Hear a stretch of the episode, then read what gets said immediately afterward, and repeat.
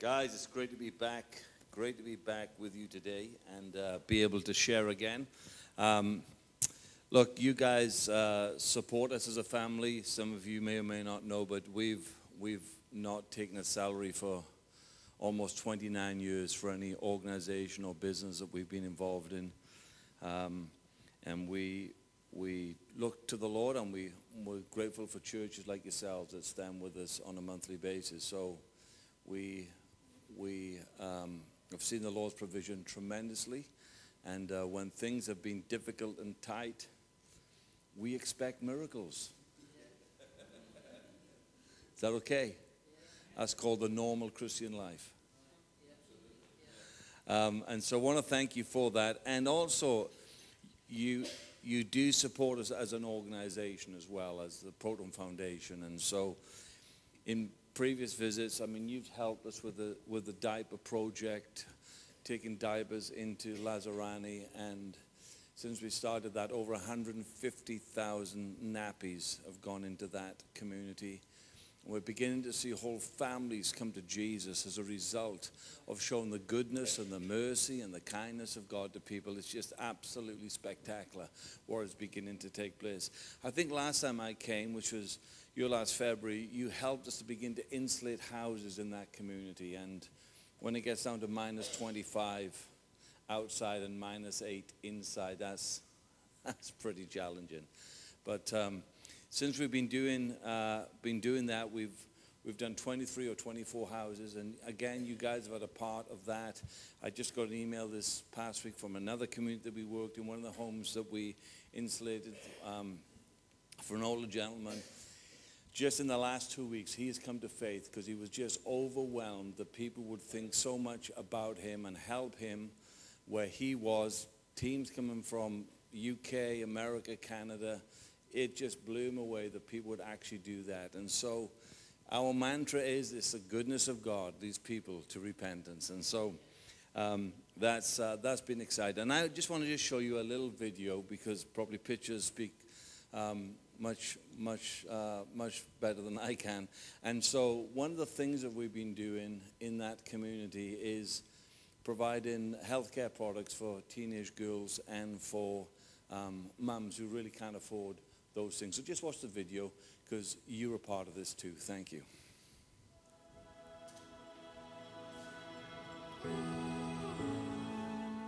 Hi, my name is Sylvia, and I'm 14 years old. I go to school I love school and I'm actually really good at it. But I remember a couple years ago when I was unable to go to school because every month when I came on my period, I had to stay at home because we couldn't afford sanitary products. I often felt dirty and unable to go out as we don't have water in our village. I couldn't wash when I wanted to as it's a really long walk to get to the nearest well my mom would make me stay home during my period because we weren't able to do anything. I hated coming on my period. It's just so embarrassing. You see, sanitary products are not a priority. Getting food on the table and having enough money for wood for the fire to keep us warm, that's our priority. It's only the rich people that can afford sanitary products. We could never afford it. My little brother couldn't even have a diaper. So each month I would have to stay in the house and just get a cloth. It was horrible. But then, a couple years ago, this project came into the village called the Dignity Project.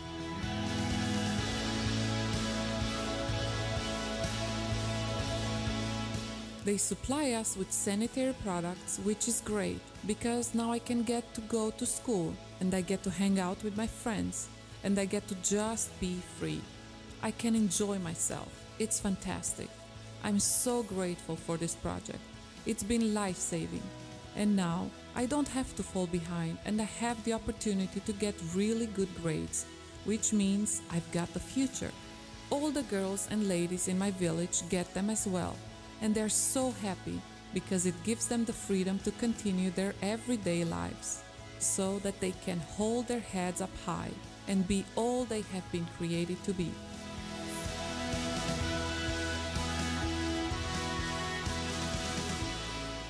Girls like Sylvia are so thankful for this project Because it's not about just giving them a product, it's not just about a small act of kindness, but it's about giving them their dignity back.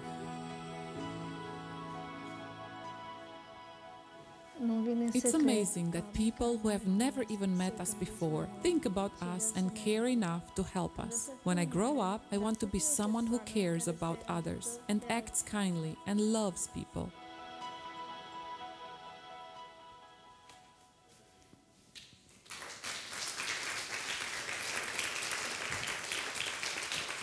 There's some things, right, we just take absolutely for granted, okay? We just, it's just a part of life. But, but to think you can give someone's dignity back for 25 pounds a year is flipping ridiculous. It's ridiculous. And so it's just a joy and a pleasure to do that. And so thank you for standing with us. Thank you for being a blessing. Um, we, we do that in partnership with you. And so um, we, we try to respond with um, emails and e-zines and annual reports. And if you jump on our website, it's, re- it's updated pretty regular. So if you want to look at uh, protonfoundation.com, we can, you can catch up there. So, in this, since I was with you the last time, I have uh, published a book called Checking into Faith. So this is uh, this has been a long time coming. This book, um, it's about 40 years of life crammed into about 200 pages, um, and it's basically stories uh, undergirded with biblical principles, how we exercise faith. And I got a friend here who's going to introduce the book to you, and hopefully you might find that helpful. Thank you. Hi, so I want to recommend a book to you, Checking Into Faith by Ian Green. Uh, it's a fantastic book. So, 30 years ago, uh, Ian's teaching really encouraged me to step out in faith in a vision that God gave me. Now, uh, I've been looking forward to him writing about faith for many years, and this book uh, certainly doesn't uh, disappoint. So, if you're interested in having your faith stretched, um, then this is really, really good for you. Uh, it talks about uh, stepping out in faith, it talks about the key to that. Also talks about what happens when it gets really dark and things don't work out the way you expect.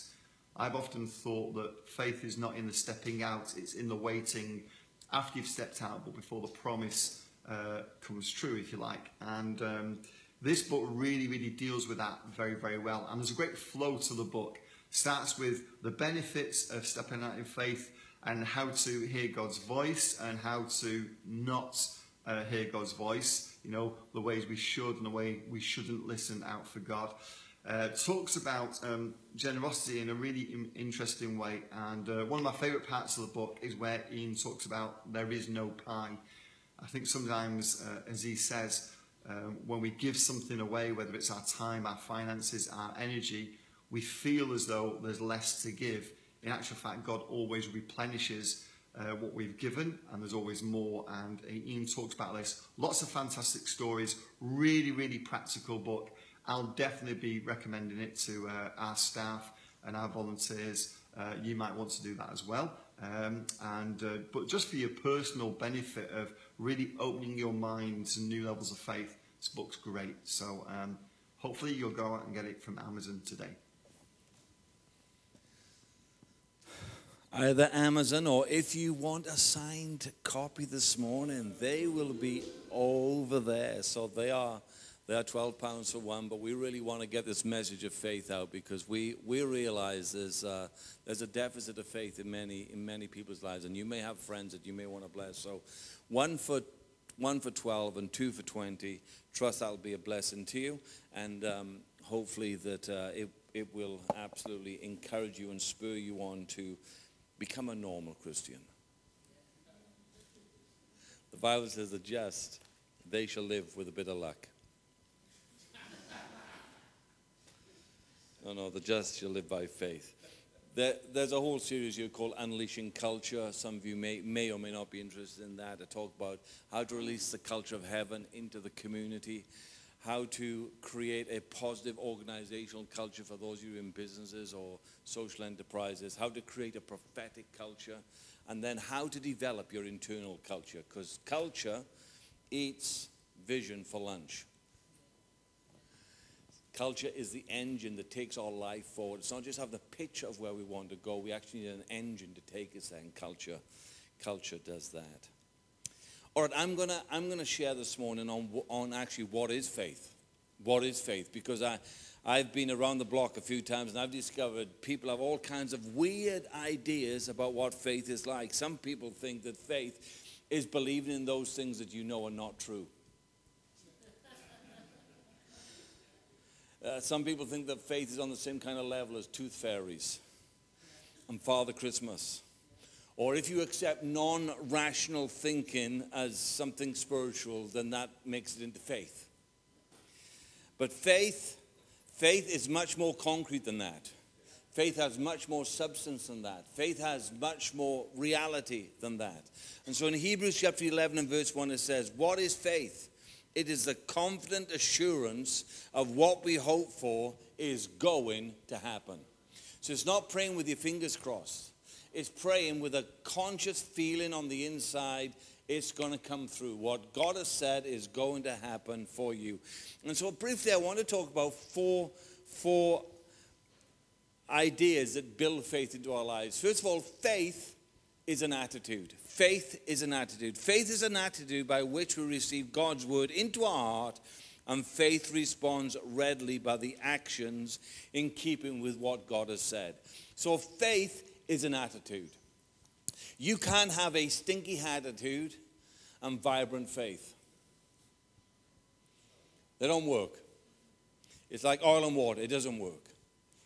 The Bible says this in Hebrews chapter 4 and verse 6 it still remains that some will enter the rest, but those who had formerly had the gospel preached to them did not go in because of their disobedience. So it's possible, it's possible to have faith and faith not to work for you through disobedience.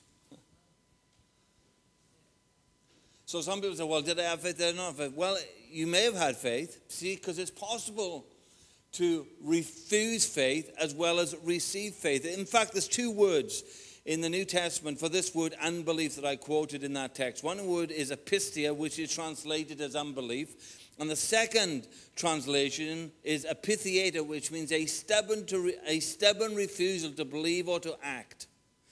And in the RIV version, always says disobedience. So sometimes the word of faith comes to us and we have to make a decision am I going to do what God said? We have to decide that. And sometimes, like Peter, the, uh, the lake seems a little choppy. Um, we can't see the end end game, but we're still called to exercise faith. And so it's possible to have faith, but then abort faith. Re- refuse to act upon the faith that you've actually been given. But then it's possible to to, to receive faith. In fact, Romans chapter 12 and verse 3 says this For by the grace given to me, I say to every one of you, do not think of yourself more highly than you ought, but rather think of yourselves in sober judgment in accordance with the measure of faith that God has given you. So you have been given faith. There's not a person in this room that doesn't have faith. Are you hearing me? You have faith. It's what we're going to do with the faith that's already been imparted to us. Because faith has come to us, faith is inside us. Faith is like a muscle. The more you exercise it, the more it grows and the stronger it becomes. And so faith operates like that. But faith needs an attitude. It needs an attitude of expectancy from the Lord. Some years ago, I was traveling in Poland and I caught a train from northern Poland right down to southern Poland, uh, from a place called Gdansk down to Wrocław in southern Poland. And in the middle, middle of the country, there's a, there's, a, there's a city called Poznan. And I got off the train at Poznan because we had to change trains. And then um, I went and uh, got a good cup of Polish coffee. Polish coffee is just an excuse to drink liquid caffeine. So if you've got a few all-nighters to do, a couple of cups of Polish coffee, guaranteed you won't sleep for 72 hours. And so got the coffee, train came in, picked up my bag, picked up my cage, jumped on the train, started going down this one of these trains with a corridor and little little rooms off it, and looking for my ticket, and then looking for my seat, and then these guys come the other way, start to hassle me, start to push past me, and they smell really bad, smell of alcohol and other stuff. Anyway, they kind of move on, and then I eventually find the place where I'm going to sit. Then I check my pockets, and I realized I'd just been pickpocketed. It was a bit of a scam. And so they, they took my wallet. Now, that was a problem because in my wallet was my passport. In my wallet was about 200 US dollars. In my wallet was my credit cards. In my wallet was my train ticket. In my wallet was my plane ticket to get back home. And I'm shocked as I'm standing in this corridor. And then I start to shout, I've been robbed, I've been robbed, I've been robbed. And nobody is taking a blind bit of notice. Whether they don't understand a Welshman screaming in English in the middle of Poland, I don't know. But nobody was moving. And eventually the ticket lady came and she had an assistant.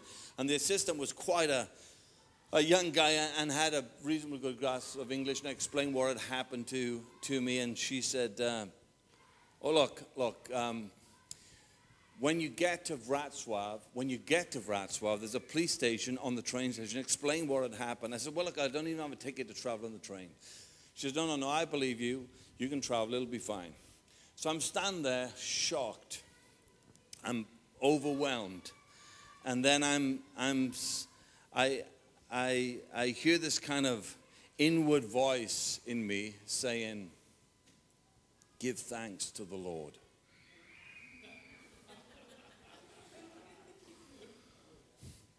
No. Give thanks to the Lord. Mm. And of course, I, have kind of learned over a long time that, that um, it's actually to your advantage to do what God is saying. so I said, Lord, I just, Lord, I thank you. I'm really not enjoying what's happening. But I'm, I thank you for your goodness, for your kindness, for your mercy. And as I'm beginning to give God thanks, and there's a switch in my attitude, I feel this surge of faith come inside of me.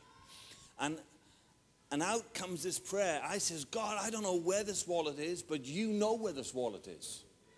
You know where this wallet is. And Lord, you can bring the archangel Gabriel down from heaven and you can jump on those boys and beat them up in the name of Jesus and give me my wallet back.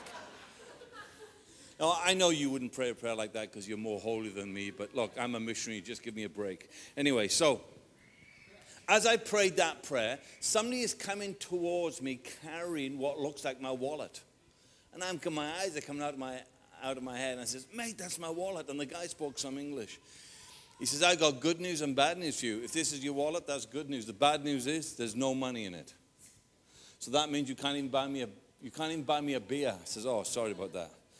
So I get the wallet, open the wallet, passport there, plane ticket there, train ticket there all my credit cards there. The only thing that's missing is 200 US dollars. Do you know what? A stinky attitude would have stopped that miracle from coming to me. If I started going into a self pity party, but you see, when we adjust our attitude, to the life of faith and to the word of faith that's come to our hearts, we actually open the door for God to come to us. His salvation comes down the road like a big truck, giving us his blessing and meeting the needs that we have at that time. So faith, faith demands a good attitude. Secondly, faith is an action. Faith is never passive. Faith is always active. The Apostle James puts it like this In the same way, faith by itself, if not accompanied with action, is dead. But some will say, You have faith, I have deeds. Show me your faith without my deeds, and I will show you my faith by what I do. Faith does something. Faith, there comes a time when faith stops talking. There comes a time when you have to stop talking, stop running the idea through your head for the 19th millionth time, and you go, I'm going to do something what I actually feel in my heart, I'm going to go forward and do it. So I know some, when I talk like this, someone say, well, what, what about that? What about that scripture in the Old Testament where, where, where the Amalekites were out there and, and God spoke to Moses and says, stand still, Stand still and see the salvation of the Lord. Well, let me tell you, he wasn't standing still doing nothing.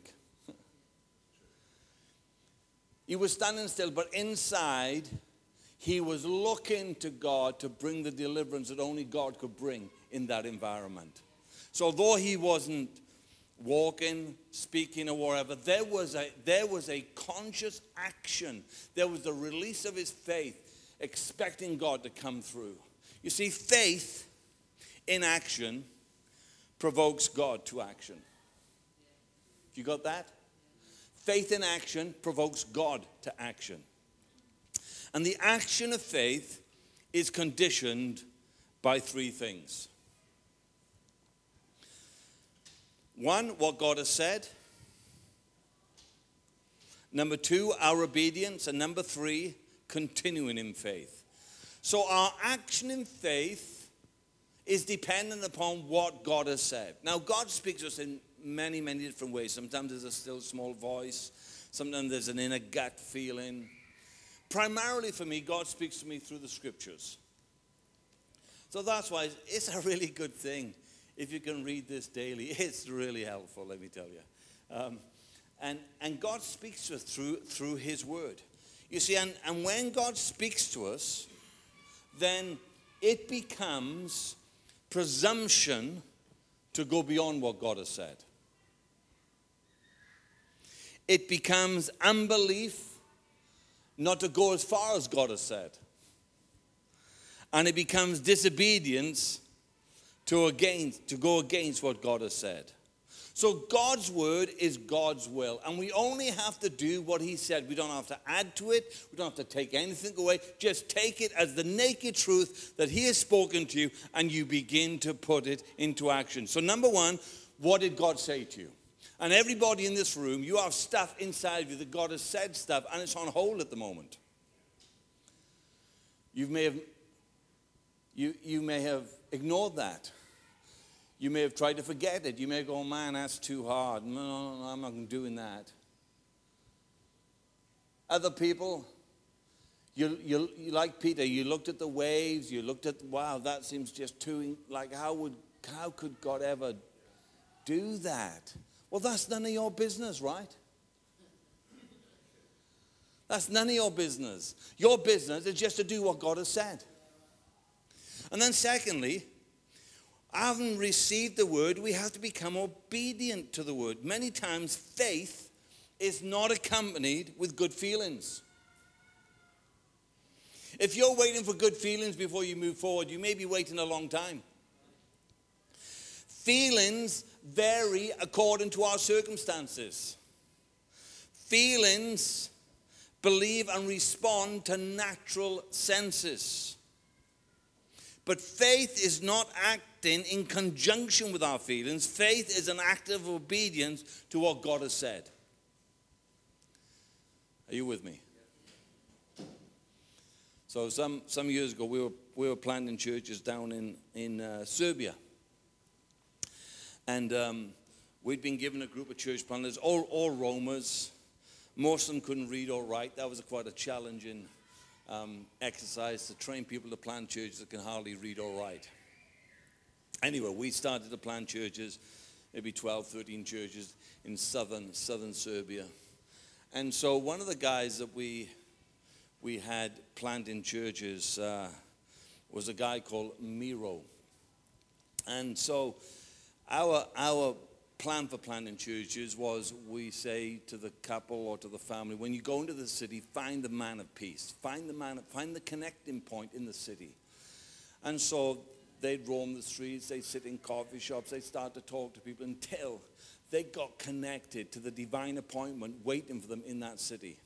Now, that person didn't know that they were waiting for them, but God had orchestrated that behind their backs without getting their permission. It was a real good thing, right? And so Eventually, um, Miro found Vlad. And they chatted quite a bit. And then eventually, Vlad invited him back to his home, which was really a, a tin shed in a field. And Vlad actually brought his, uh, came to the Lord. And so he was, as far as we know, that was the first Christian in that community of 14,000 people.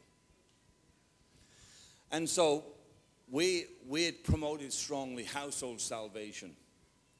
And so he knew Acts 16 31, you and your household. So he began to share with his household. And as he began to share with his household, mum got saved, or his wife got saved, the children got saved. It was, it was quite, quite remarkable. Just can you put that picture up of this family? Uh, there you, there you go. So, so the church plant is the guy with the white, white Colgate smile right in the middle. That's Miro Vlad. Vlad is the guy on the far right on side. And so it was just coming out just after we'd bombed the living daylights, you know, out of Serbia. You remember that war there back in the 90s. And, um, and Vlad, he had become sick and he'd, he'd lost his job, you know, so um, through ill health, he had emphysema. And so our church once said, come on, let's just pray together. Let's just pray. So they prayed for him, and instantly the power of God hit this man, and he got completely set free from emphysema. And so, so our church planter says, "Okay, we need to pray you get your, we need to pray you get your job back." Oh, he says, "They won't be giving my job back. I'm look, I'm a gypsy. I'm a gypsy." There's 93% unemployment here in in um, Serbia at the moment. They're going to give their job. They're going to give the job to a um, to a Serb long before they ever give it to a gypsy. So our church planter, resilient in says, Yeah, yeah, but you don't understand. God's got a good job agency. so they begin to pray two, three, four, five days. Eventually, uh, I knock him on the door. And it was one of the middle managers from the factory where, where he had worked and says, You know, you know, uh, Vlad, you've been off eight months now, and the main boss says, We can't find anybody to do the job as good as you. Would you? We, we have, we have heard that, that um, you, you've become well. He says, I've not become well. I've been healed by the power of Jesus. So, well, would you like your job back? He says, Oh, that could work. See, let's give God praise. Come on, give God praise. So our church planter, he's unrelenting because he knows obedience unlocks faith, right? So the little boy on the lap is, is a little guy called Daniel, and he was born, born 90, 92% deaf and dumb. And so our church planter says, you know, we, we, need to, we, need, we need to pray for Daniel. And so the granddad says, you know, we've taken him to Belgrade. We've taken him to all these fancy musicians, uh, fancy um, physicians, and then we just can't get any, any, anything done for him. Says, no, no, no, we've not yet taken him to Dr. Jesus. Got to take him to Dr. Jesus. So they fasted and prayed for three days. They prayed for him, nothing. Took a day off, fasted and prayed again. And the second fast, on the second day, they prayed for him. And something popped in his ears and he began to hear. And because he began to hear, he could begin to repeat what he was, what he was actually hearing. And, and six or seven weeks later, one of our staff members, John Smith, went down there and, and they kind of taught him a little bit of English. He says, My name is Daniel, and I've been healed by the power of Jesus. Come on.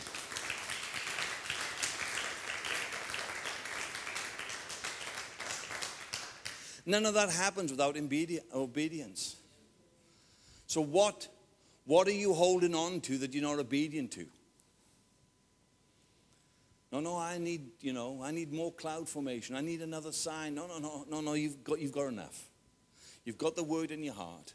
And even as I'm speaking to you, something stirring in your spirit that you know you need to activate faith through your obedience. And the third thing was this we have to continue in faith because sometimes, as Paul said, as Paul said on that video, faith is an interesting thing. We step out in faith, but sometimes it doesn't come as quickly as we hoped. Doesn't come as fast as we hoped, and sometimes it doesn't turn out as we hoped, but we have to walk the journey of faith. And that was our, that's been our experience with Sophie the, the, the last few weeks. We thought we're done, we're in there. The prognosis was initially good after the first operation. Wow. I'm just about jumping on a train to go to London. We get the phone call. from Soph. She says, Dad, I can't come home. They want to do another operation. Well, I'm thinking, so Jesus going, going to pick her up, right? So it's not turning out as we thought. Have you had those experiences? What do you do then? Quit. No, no, no. We re- redirect our faith. God said, God, I don't under, quite understand what is happening, but I know you are not surprised. And I know this situation is not out of control. And I am your son, and she is your daughter, and you're going to make all things work together for good. You see, sometimes with faith, when the circumstances are not going towards the objective that we had hoped, we still have to keep walking we still have to keep confessing. We still have to keep believing. And we still have to be tenaciously going forward. Are you with me? So faith is an action. Faith is an attitude. Faith is an agreement. Faith is an agreement. The Bible says this I tell you that if two or three of you agree about anything you ask for, it will be done by my heavenly Father. Now, that word agree is a really interesting word. It's the same kind of thought that you have in a symphony, where, where, where the music blends as one. So it's not just us having a cup of tea at the end of the service saying, okay, will you agree with me that God will do this for us? No, no, no. It's, it's not intellectual agreement. There is something on the inside of the person, and there comes an harmonious agreement inside your spirit and the person's spirit, and you say, Yes, we agree. Faith is an agreement. See, so the Bible says, no matter how many promises God has made, they are yes in Jesus Christ. And of course, of course, this works negatively and positively. Works negatively and positively. So, so when they had the opportunity to go in and possess the promised land, two said we can do it, and, tw- and ten said we can't do it. And the ten said that we can't do it. They said, Look, there's giants there, there's huge, those walls are incredible. And they says, and they spread among the Israelites a bad report. After they'd explored the land, they said, The land we explored devours those living in it. So they're exaggerating it. And all the people we saw were there was were of a great size. We saw Nephilim there, and we seemed like grasshoppers in our own eyes as we looked upon them. So, so it's possible to have negative faith. So if you believe you can't, you can't. So you don't need to get discouraged with this, right? Because some, some of you have said this numerous times. I believed it wouldn't happen. And it did, and it didn't. Good on you. Your faith worked. Like, don't be discouraged. Say, Hallelujah. I believe it wouldn't work, and it didn't work. Glory to God in the highest.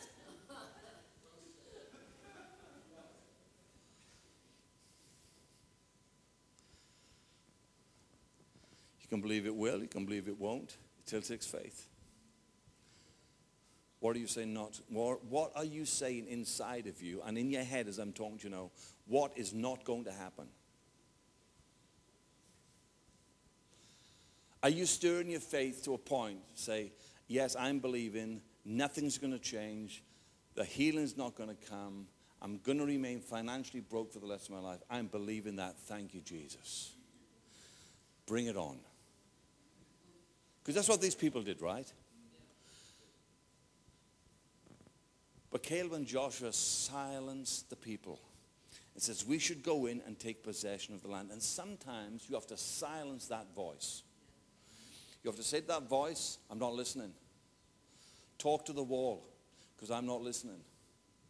Talk to the floor, because I'm not listening. I'm listening to what God said. I'm listening to what God says. I'm listening to what God says. God says, I am blessed and highly favored. I'm listening to what God says. There's nothing set against me is going to thwart the purposes of God in my life. I, am standing on that. I am confident. And, and the, the position of agreement where you agree, you say, Jesus, I agree what you said. It may look dark, it may look difficult, it may look unbelievable, but God, I'm believing that you are going to come through. And the last, last thought is this faith is an assurance. It says, let's draw near to God with a sincere, full assurance in faith, having our hearts sprinkled, cleansed us from a guilty conscience, and having our bodies washed with pure water. See, true faith does not allow doubt to achieve its objectives. Did you hear that? True faith stops doubt from achieving its objectives, and faith fulfills its objectives. So, uh, quite a number of years ago, I, I led an organization here in the UK called Youth Alive, and they certainly did not have an abundance mentality. Um, and the car that I had died, like it had died. I'd laid hands on it, I'd anointed it with oil, I blessed it, I cursed it, I took authority over it, and then I pushed it to the garage. And I, I, I needed a car. That time I'm, I'm driving about 50,000 miles a year. And so I, I go to the meeting of the guys in charge of that group, and, and um, I says, man, I, I just need a new car. And they, they had no money to come up with a car. So one of the guys in the room says, you know, and you can import a car now from Europe. This was some years ago. And, and if you drive it from the garage to the port, it's then classified as a used vehicle. And there's no VAT to pay when you bring it into the country. It's awesome. So I, I said, well, how, how much are them? And it was a little Vauxhall Astra on the, on the, um, on the continent. They were called Kadetts. So just to give you some relativity, re, some relativity because it was going to cost equal to two years' salary. Now, it wasn't an expensive car. it was just that my salary was so low, right? So, so I, I said, okay, that's interesting. And, so I left the meeting, and I'm, I'm in a borrowed car. And as I'm driving home, I feel the Holy Spirit says to me, go for it. Go, go for it. He says, go for it. How can I go for it? No, no, you go for it. And I couldn't shake this off. Couldn't shake this off. And, and so I rang up my friend and said, sir, how much do you need? So I said, well, a 25% deposit at that point was a thousand pounds. I said, well, I've been beating up old ladies and, you know, doing a bit of night pilfering, managed to get a thousand pounds together. And so I kind of says, okay, I, I and, and, when do you need the final payment? Well, when we go to collect we need the final. I said, okay, that's good. I said, okay, we'll do it. Let's, let's go for it. Now, about 10 weeks later, he called me and says, Ian, the car's ready for collection. I need the other £3,000 or 18 months' salary. Now, I had no money. Let me explain that to you because some of you don't understand what that means. When I say I have no money, it means I have no money. It doesn't mean I haven't been to the ATM. It means there's nothing in the ATM for me because I have no money. It doesn't mean I've got, I've got stocks and shares and I can't liquidate them very easily. It doesn't mean I've got property that I can, I can pull some equity out. No, no, I've got no, do you understand? No money? Okay, no money, no money. So I says, look, we're preaching together on the weekend. Why don't we, why, why don't I give you the check then? And I'm stalling, basically. I'm just like stalling. And so we get there, and I'm preaching a little place in the middle of Wales, Llandrindod Wells. And, and that weekend, I'm preaching every sermon on faith for my benefit. and so we come to the end of the meeting, and we go out the back, and, and I nervously write in this check knowing there's absolutely nothing in my bank account, like three thousand pounds. So I gave him the check. I thought, oh well, he can have some fun as well. Anyway, so I'm driving home in a borrowed car, and the devil gets on my shoulder. He says, "Oh, that's bad what you've done tonight. That's fraud. That's fraud. Pe- pe- people go to jail for fraud. Go to jail. I don't want to go to jail." I'm not like the Apostle Paul. I don't like writing letters. I don't want to be going to jail. Jail. I don't. And it was like, oh, it became like overwhelmed. It's like oppression in, in the car. And inside I heard the voice, Ian, I told you to go for it. Said, Jesus, you did. You told me to go for it. If I'm going to jail, you are coming too.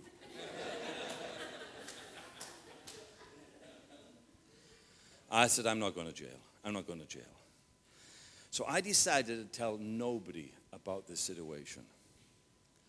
And um, I began to think, you know, if Jesus can't come up with 3,000 quid, he's a pretty weak Jesus.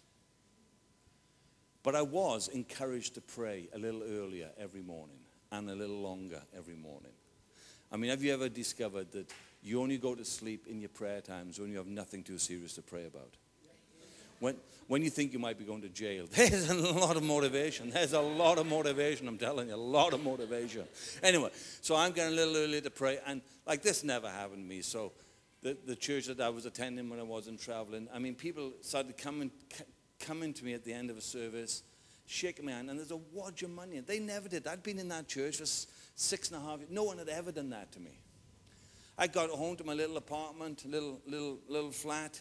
Somebody had stuffed some money under my door in a brown envelope. Cut a long story short.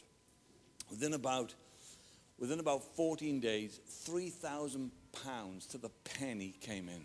So I'm banking this money as fast as it's coming in, right? Because I'm nervous this check's going to bounce, right? I'm just banking it straight straight away, you know. And I think it's cash. I hope it's going to be real time and wherever. And so after about three weeks, I didn't hear from a friend. So I said, Brian, what's going on with this car, mate? He said, oh, mate, he says, I'm embarrassed.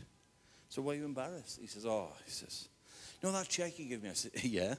Um, he says, well, I put it in my inside pocket, and I didn't realize I had a rip in my inside pocket. and the check slid inside my line and right around the back, and I've lost it. I've lost it for two and a half weeks. Only yesterday I discovered it. Like, how lucky was that?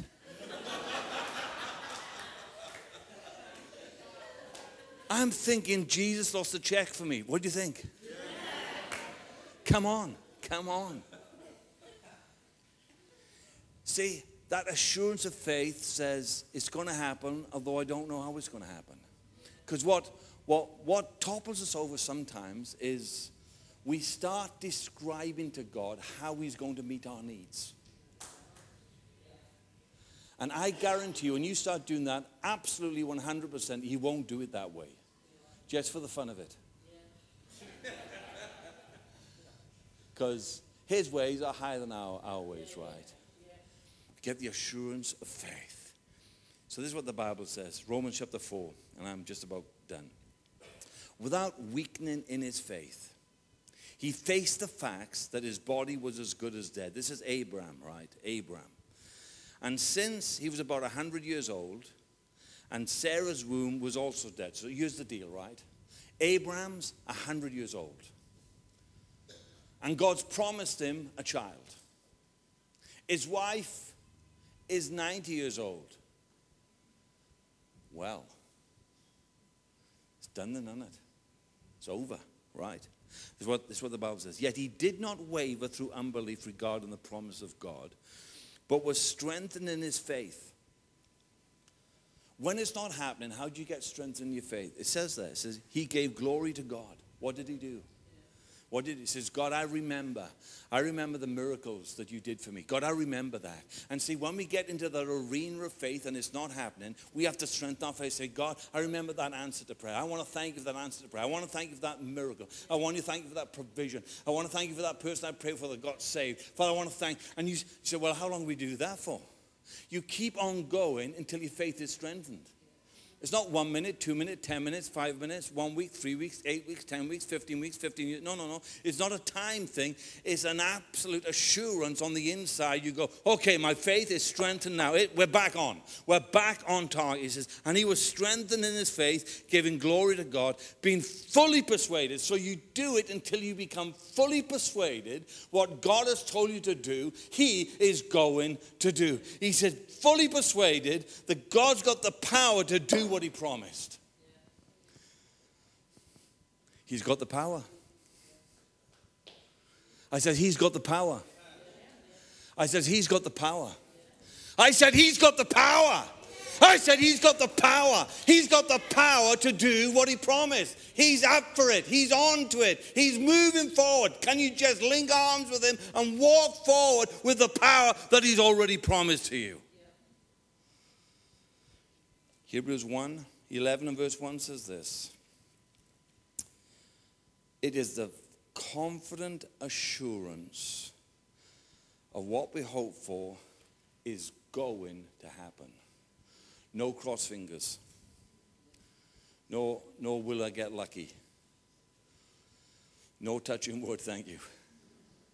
It's going to happen. It's going to see, it's like this, right? The idea behind that was like this. You had a relative that emigrated to America 150 years ago. They died. And through the post, there comes a last will and testament from your relative that had died.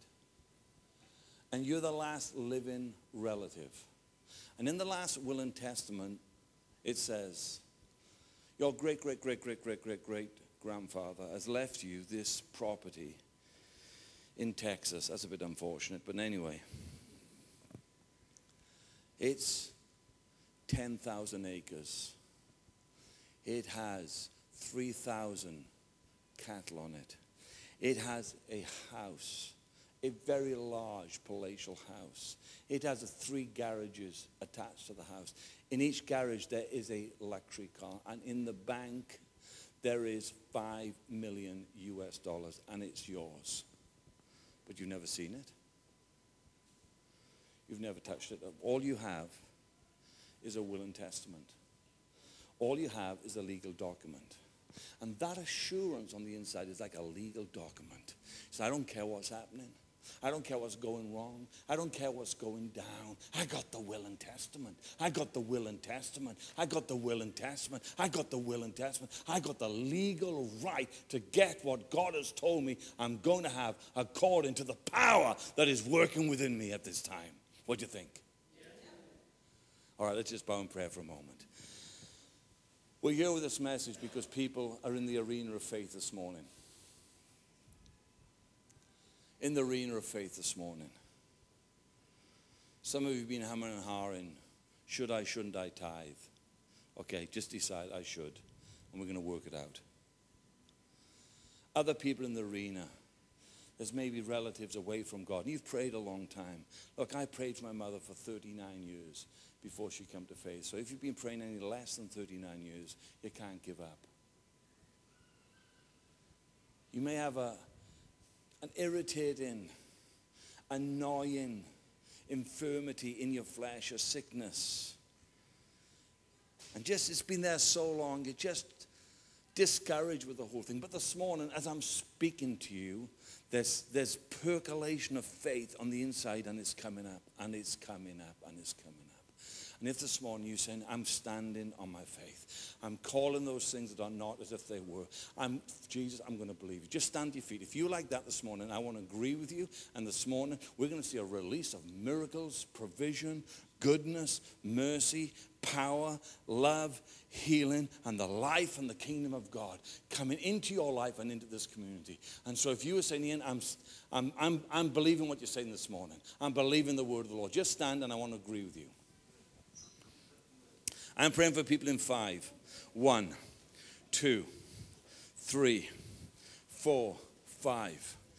I don't know if these are courtesy standing, but, but we'll take it. However you receive, whatever posture you, you do to receive, you raise your hand, put your hand, wherever, wherever posture, I just want you to receive right now as we begin to speak speaking to you. So, Father, in the name of Jesus, I say, let your kingdom come. I say, Father, let your will be done. I say, let the breakthrough come in Jesus' name. Father, I speak breakthrough over lives in this room, financial breakthrough, healing breakthrough. Lord, I speak it in Jesus' name.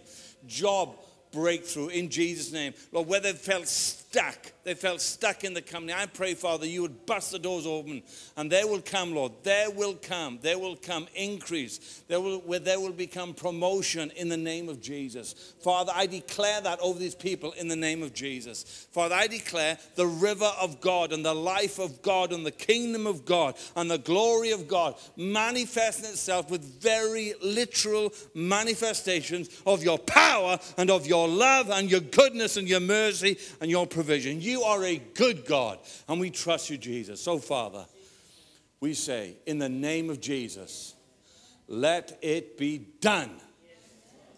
In the name of Jesus. Amen. Amen.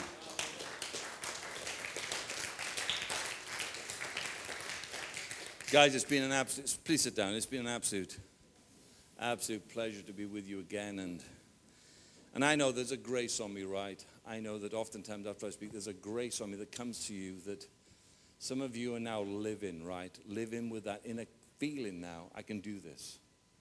I can believe. It was dead, but it's come back alive. And I want to encourage you to go forward. You may find the book helpful whatever. If, if this is a podcast, then I encourage you to listen to the podcast two or three times and let it get right into your spirit and will build the confidence that you need.